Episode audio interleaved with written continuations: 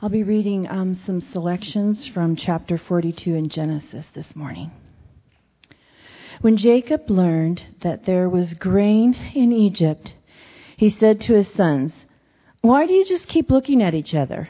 And he continued, I have heard that there is grain in Egypt.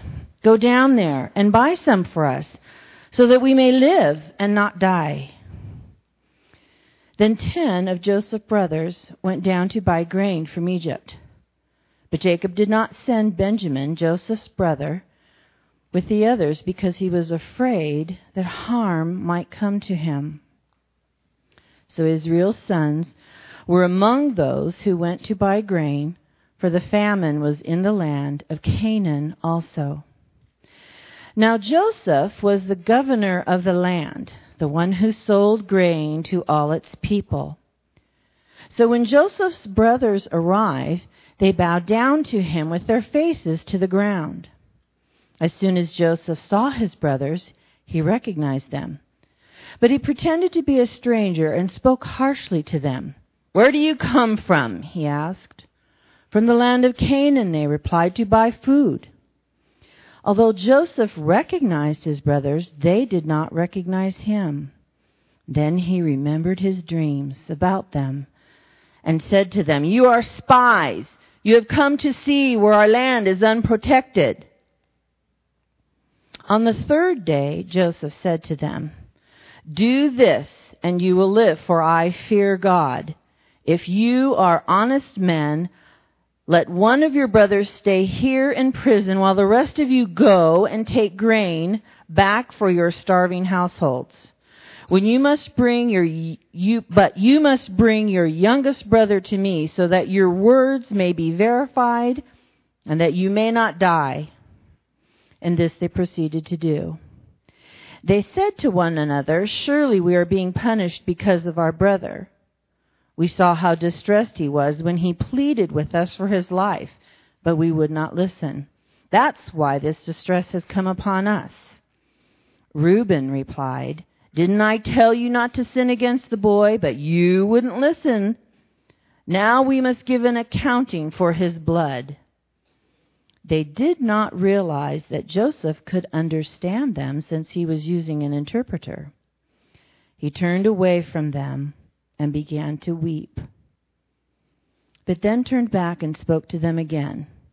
He had Simeon taken from them and bound before their eyes. Well, good morning. Happy Mother's Day, moms.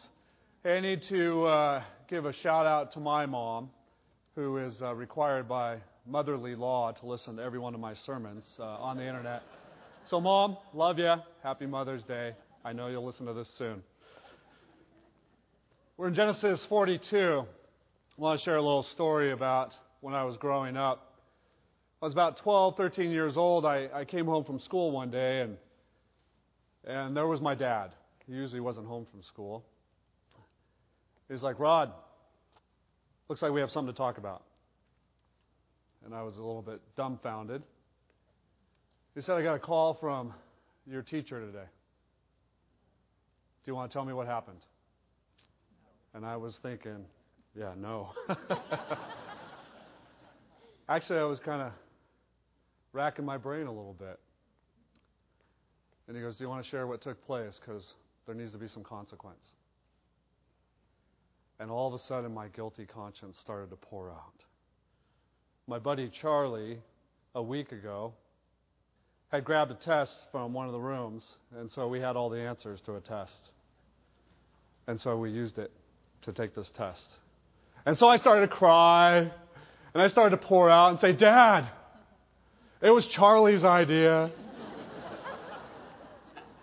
and I laid out the whole scenario as my guilty conscience poured out. My dad got a smirk on his face, and I didn't quite know why.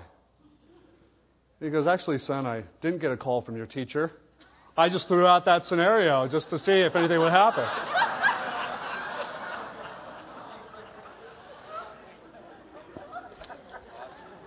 It's so not fair and not right. You can use that at home, I'll let you. But it was my guilty conscience that poured out and confessed my sin. And we're going to see that this morning in Genesis 42, how God is working on the brothers of Joseph. And he's working on their hearts and their minds. And he is speaking to their conscience through the Spirit. It is God who is ministering to them. And God is going to use hunger and he is going to use need. God is going to use lack and want to break through the hard soil of the heart of these brothers. And so he does, often in our lives, doesn't he? The Lord has ways to draw back his wayward children. Maybe you're in that place right now. Maybe you are a wayward child. Or maybe you have children that have gone wayward and you're begging God for their lives. Well, God is doing His work, and He will always do His work. That's the good news of our Lord. He always pursues us, He always is drawing us home. He is, on this Mother's Day, like a mother who longs to gather her hens back under her wing. That's the character of our God. And what God's going to do in Genesis 42 is he's going to awaken the nearly dead conscience of Joseph's brothers. And so the story begins. Jacob has heard that there is food in Egypt. And they are starving, they're running out of food. And so he says, Why is it that you're looking at one another? Go to Egypt and get some food. And you can only imagine the scene as Simeon and as Judah and as the brothers glance back and forth at one another as they hear the word Egypt. It's a looking at, like, oh my goodness, what are we going to do? It's a looking at one another saying, we remember Egypt. We sold our brother into slavery to travelers on their route to Egypt. And they're glancing back at one another. You ever do that as siblings when sometimes you're caught and you look back at each other and how are we going to work this one out? That's exactly what's going on. Why are you looking at one another? 22 years their guilty conscience had been nagging on their soul. Donald Barnhouse says this the word Egypt in their ears must have sounded like the word rope in the house of a man who had hanged himself. God's method for the wayward sons was to be famine. And He does that in our lives sometimes. And He uses this scene material want. They couldn't be content anymore in Canaan, they couldn't provide for themselves anymore they would have to go to Egypt, or truly they would perish. And in God's picture of the big picture, they would have to go to Egypt, or truly they would spiritually perish. This is God's love work in our lives a work of discipline, a work of sharpening, a work of consequence, a work of famine so that he grabs a hold of us. It truly was, for these brothers, a necessary famine. You know, I was thinking about God's pursuit of us and Him as the Father. Do you think God, when we run away from home, do you think God just just stands up there and says, "Oh well, my child ran away from home"? Do you do that as a parent? Did you ever run away from home? I tried several times. I got about 100 yards away and then got scared. But trust me, my parents were looking. Loving Heavenly Father, do you think He's any different? And how much more is His love for us? Joseph's brothers had run away from home spiritually. They knew God. Jacob had brought that to the table. in his life, but they had run away from home spiritually. Do you think, do you think when, when we refuse God's loving touch, He's saying, well, to heck with you, just go ahead and sin and destroy your life? Is that God's response to us when we refuse His loving touch? I don't think so. The Lord pursues after us. He's not tired of you. He's not going to send you back like that American family sending back the little Russian boy. You bother us. You're too difficult for us. We're sending you back. That's so contrary to the character of God. And so he keeps going after his wayward children. And like a mother hen, longs to gather them back in. He loves us, He pursues after us. And oftentimes, one of the ways that the Lord tries to gather us back in is through famine and through need. You know what I know, moms? That this has got to be one of the most difficult things for you to even consider. To allow your child to have need. From out of the womb, you took care of them. You brought them to your bosom and you fed them. From the very beginning, you have provided. Like my mom, I'd get up and go to school. She would have lunch made. I remember the, the trips going to the store to get clothes for school. She always was taking care of our needs. We were not lacking. She knew our wants and our desires, and she would step in, and with joy and with love. And so, for a mother especially, when a wayward child is in a place of need, we automatically, I think, as mothers, step right in and want to fill that need. When God is maybe doing another work in the famine. And one of the things I think you have to do is you have to really be before the Spirit of God and say, Lord, how do you want me to, to respond to this? My child is wayward. They wanted nothing to do with you, they want nothing to do with us.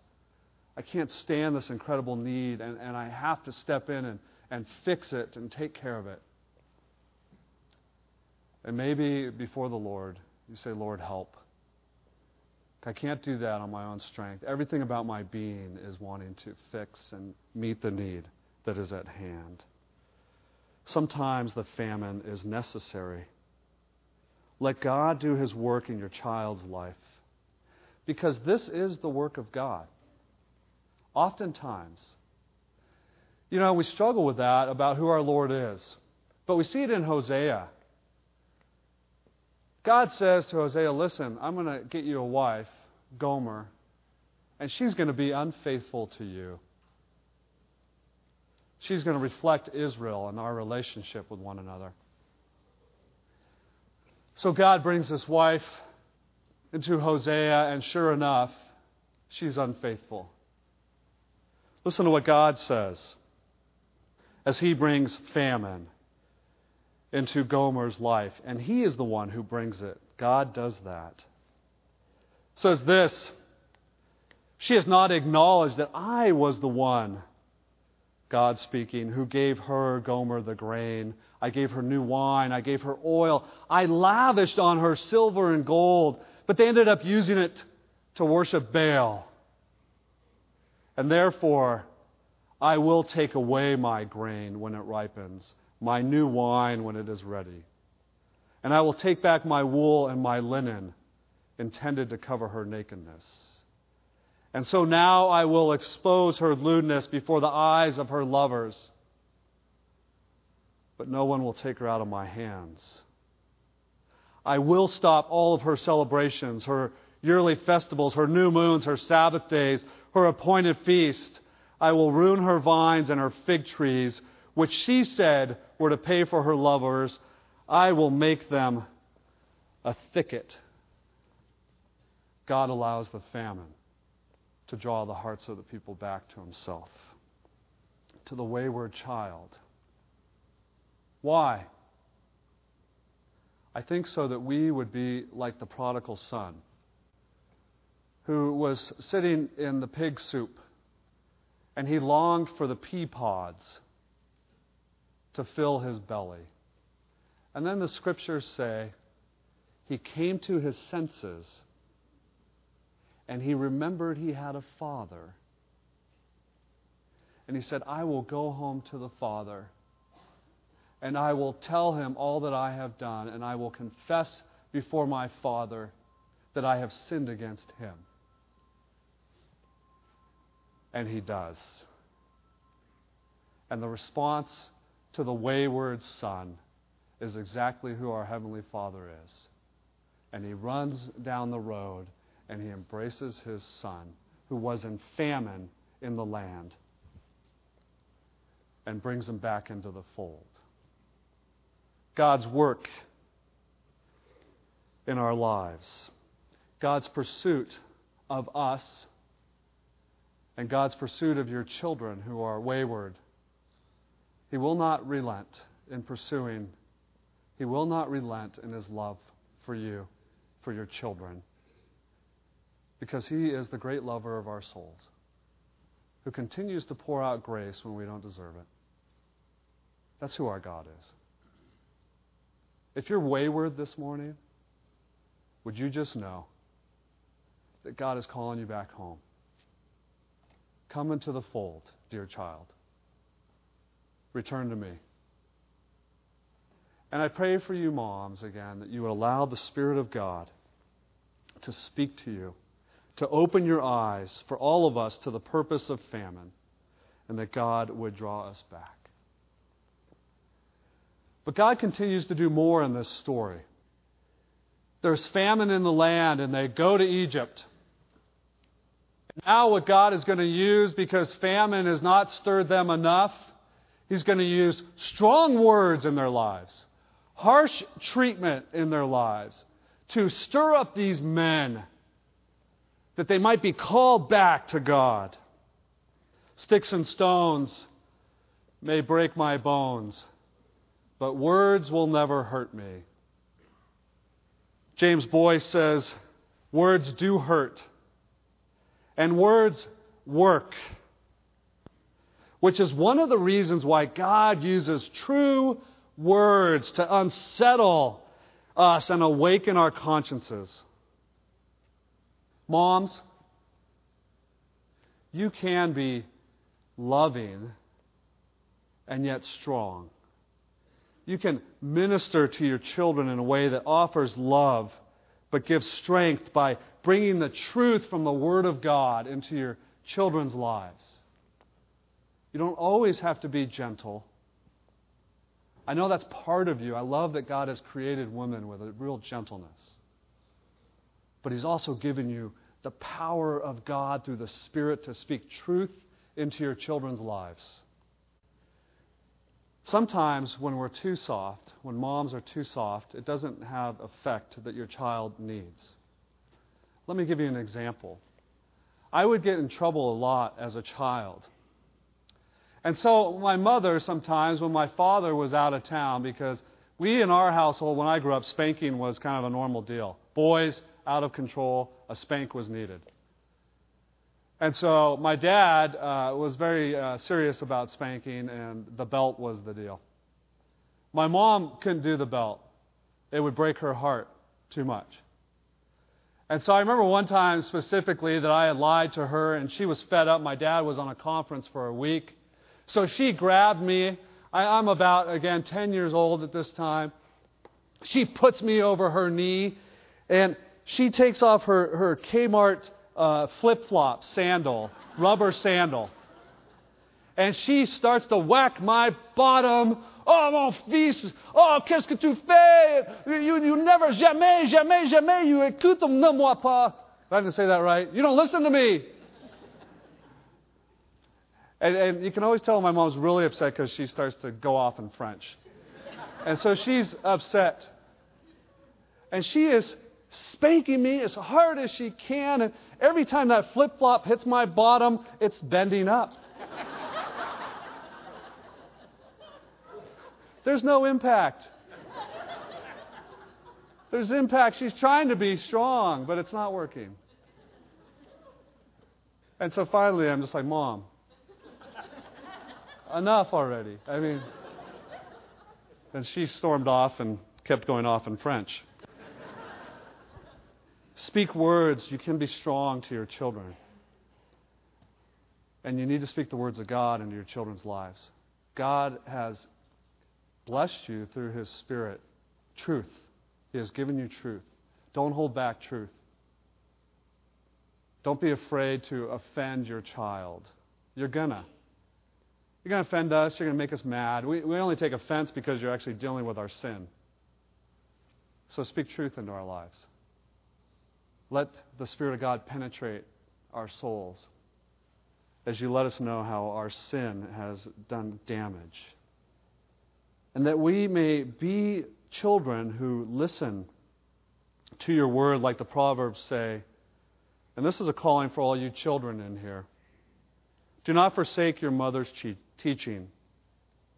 They will be a garland to grace your head and a chain to adorn your neck. Joseph saw his brothers and he stepped right into their lives with truth and with harsh treatment and with harsh words, verse 7 says. He knew his audience, didn't he? You got to understand, these are strong men, and that's one of the deals. You got to know who you're dealing with. With each child, with each individual. These are strong men. Confrontation never easy. It never feels good. But Joseph stepped in. And he dealt with these hard men.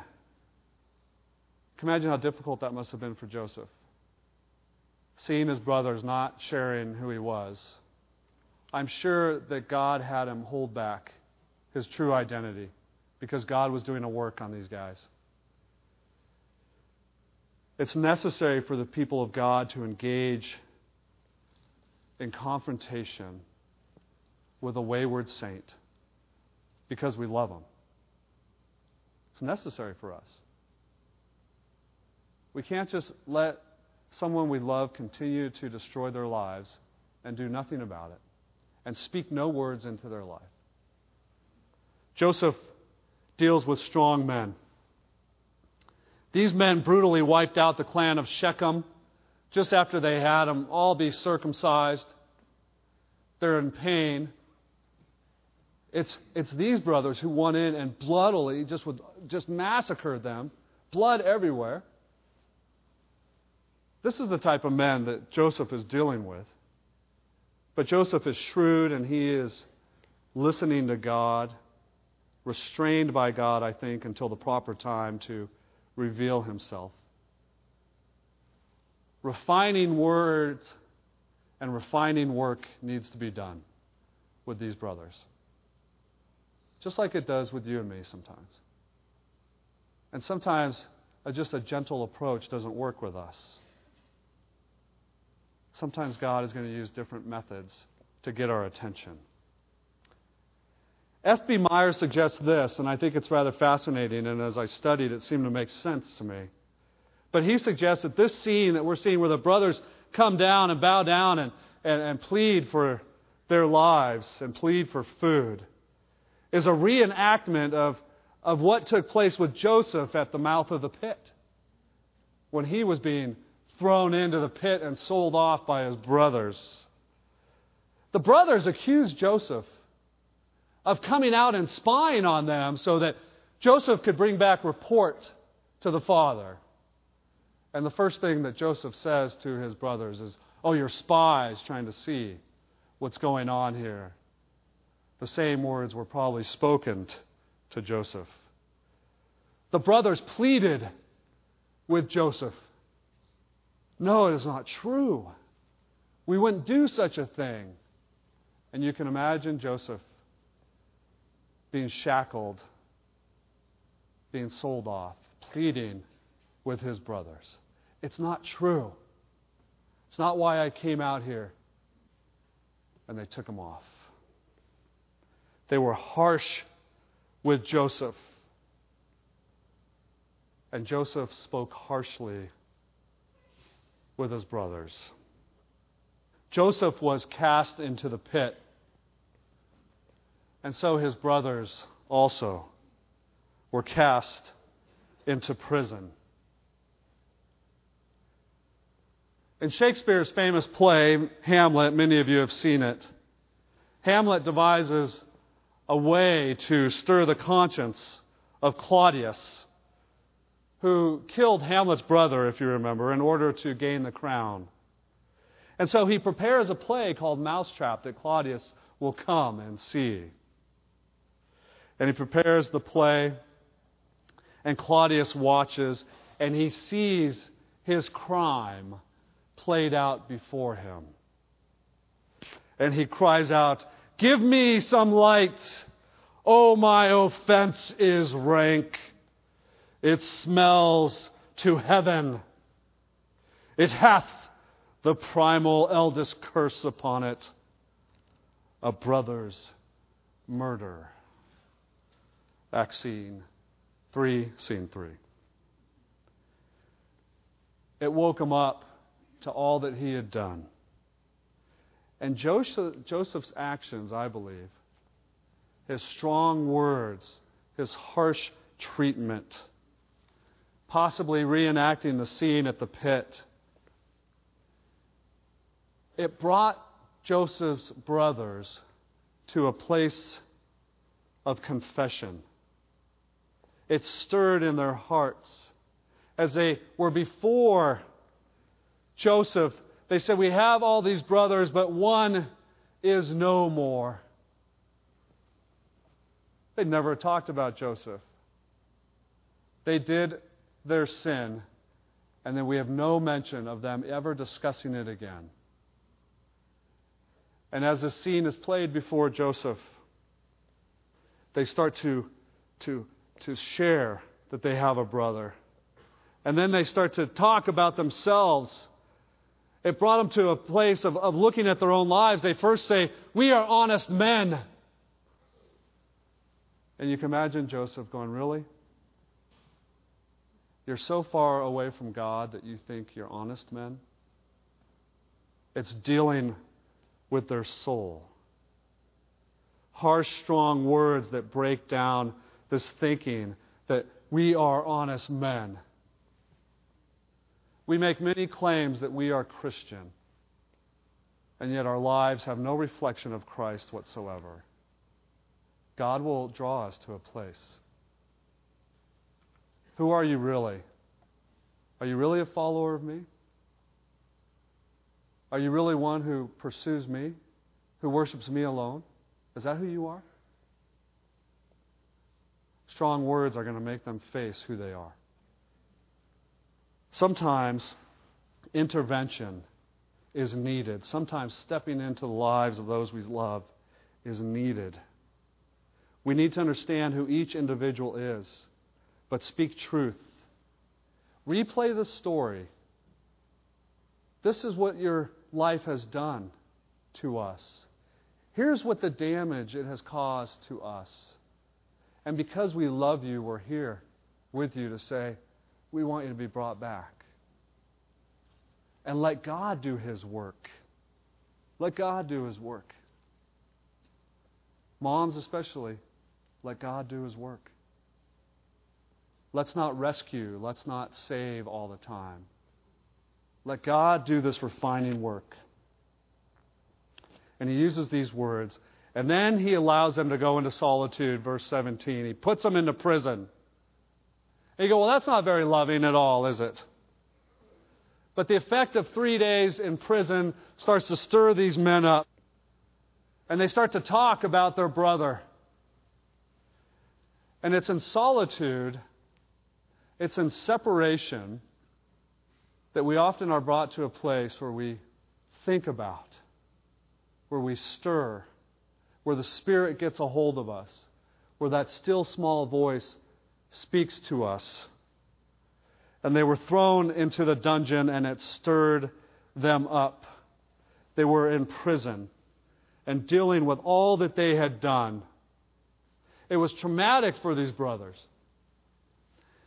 And it brought them to a place as they were in prison, and then as they were given their consequence, that Simeon would stay and, and they would go. In this place of solitude in prison that they started to deal with who God was. And verse 21 says, Surely we are being punished because of our brother. Solitude stirs the memories. Just like when our parents would send us to our rooms and say, You think about what you have done. And we would, actually. You're all alone in your room and your siblings are out playing. You need to go to your room and think about what you have done. Solitude does that to us. And sometimes God allows us to be in a place that we are separated out from everything, separated out from our families, separated out from all the, that we, we love and depend on, so that we are forced to face who God is. Joseph loves them. He sends them out, and they start to remember, the, bro- the brothers do, how Joseph pleaded for mercy.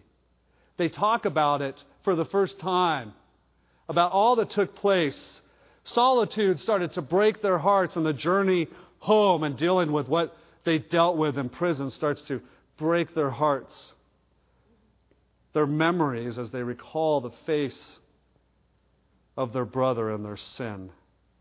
And they're brought to a place where they recognize now we must have an accounting for our sin. We must have an accounting for his blood. And here's where God steps in. It's only God who can deal with sin. And it's only His blood shed on the cross that can deal with sin. And the brothers are starting to recognize this. God can only deal with our sin. He is the only one. We come to a place where we recognize our need for a Savior. But we also have to recognize God's grace in the middle of the solitude and in the prison. Isaiah says, Though your sins are like scarlet, they will be as white as snow. And though they are as red as crimson, they shall be like wool. And so now the long journey home, 250 miles, just out of Cairo, Egypt, from that area. And they come to this place, and they say this what is this that God has done to us? I don't want you to miss this point because this has been God's work the whole time. What is this that God has done to us? When you first read that, you go, oh, they're just going, God is attacking us. Why is God attacking us? That's not really what it's saying. They get to this point, and this is what it says God has done this to us. God is involved in all of this. These boys who maybe just prayed during dinner time had no relationship with God. And they come for the very first time that we see in scriptures. It is God who is involved in all of this. Wayward children, God is calling you home. The true God will not let you go. He will not relent in his pursuit of you because he loves you. And he will continue to pour out grace upon you like Joseph poured out in giving them grain and filling up their money sacks again. The brothers couldn't even handle that grace. God is in this. God is in this a place of turning, a place of repentance, a place of acknowledgement through famine and through strong words of truth and through solitude. And so, mothers, on this Mother's Day, we rejoice for our children who are following the Lord and living in righteousness. But we can also rejoice and give praise to God because He is pursuing your wayward child. He will not let go. And you think you have an incredible love for your children? hate to tell you, God's love is so much more. And He will continue until His children are brought home. Let's pray. Father, I just thank you so much for your word. I thank you how you come after us and you discipline us in love, Father. May we recognize that it's your heart longing and waiting on that road for us to, to return home. And Father, thank you for thank you for disciplining us. Thank you for drawing us back into yourself. Because we would truly die without you, Lord Jesus. And so I pray this morning that you would minister, especially to our moms. Would you allow them to receive your spirit, to know how to love their children who are wayward? And for us in this room, that if we are walking away or have been, Father, would you draw us back? We pray. In your precious name, amen.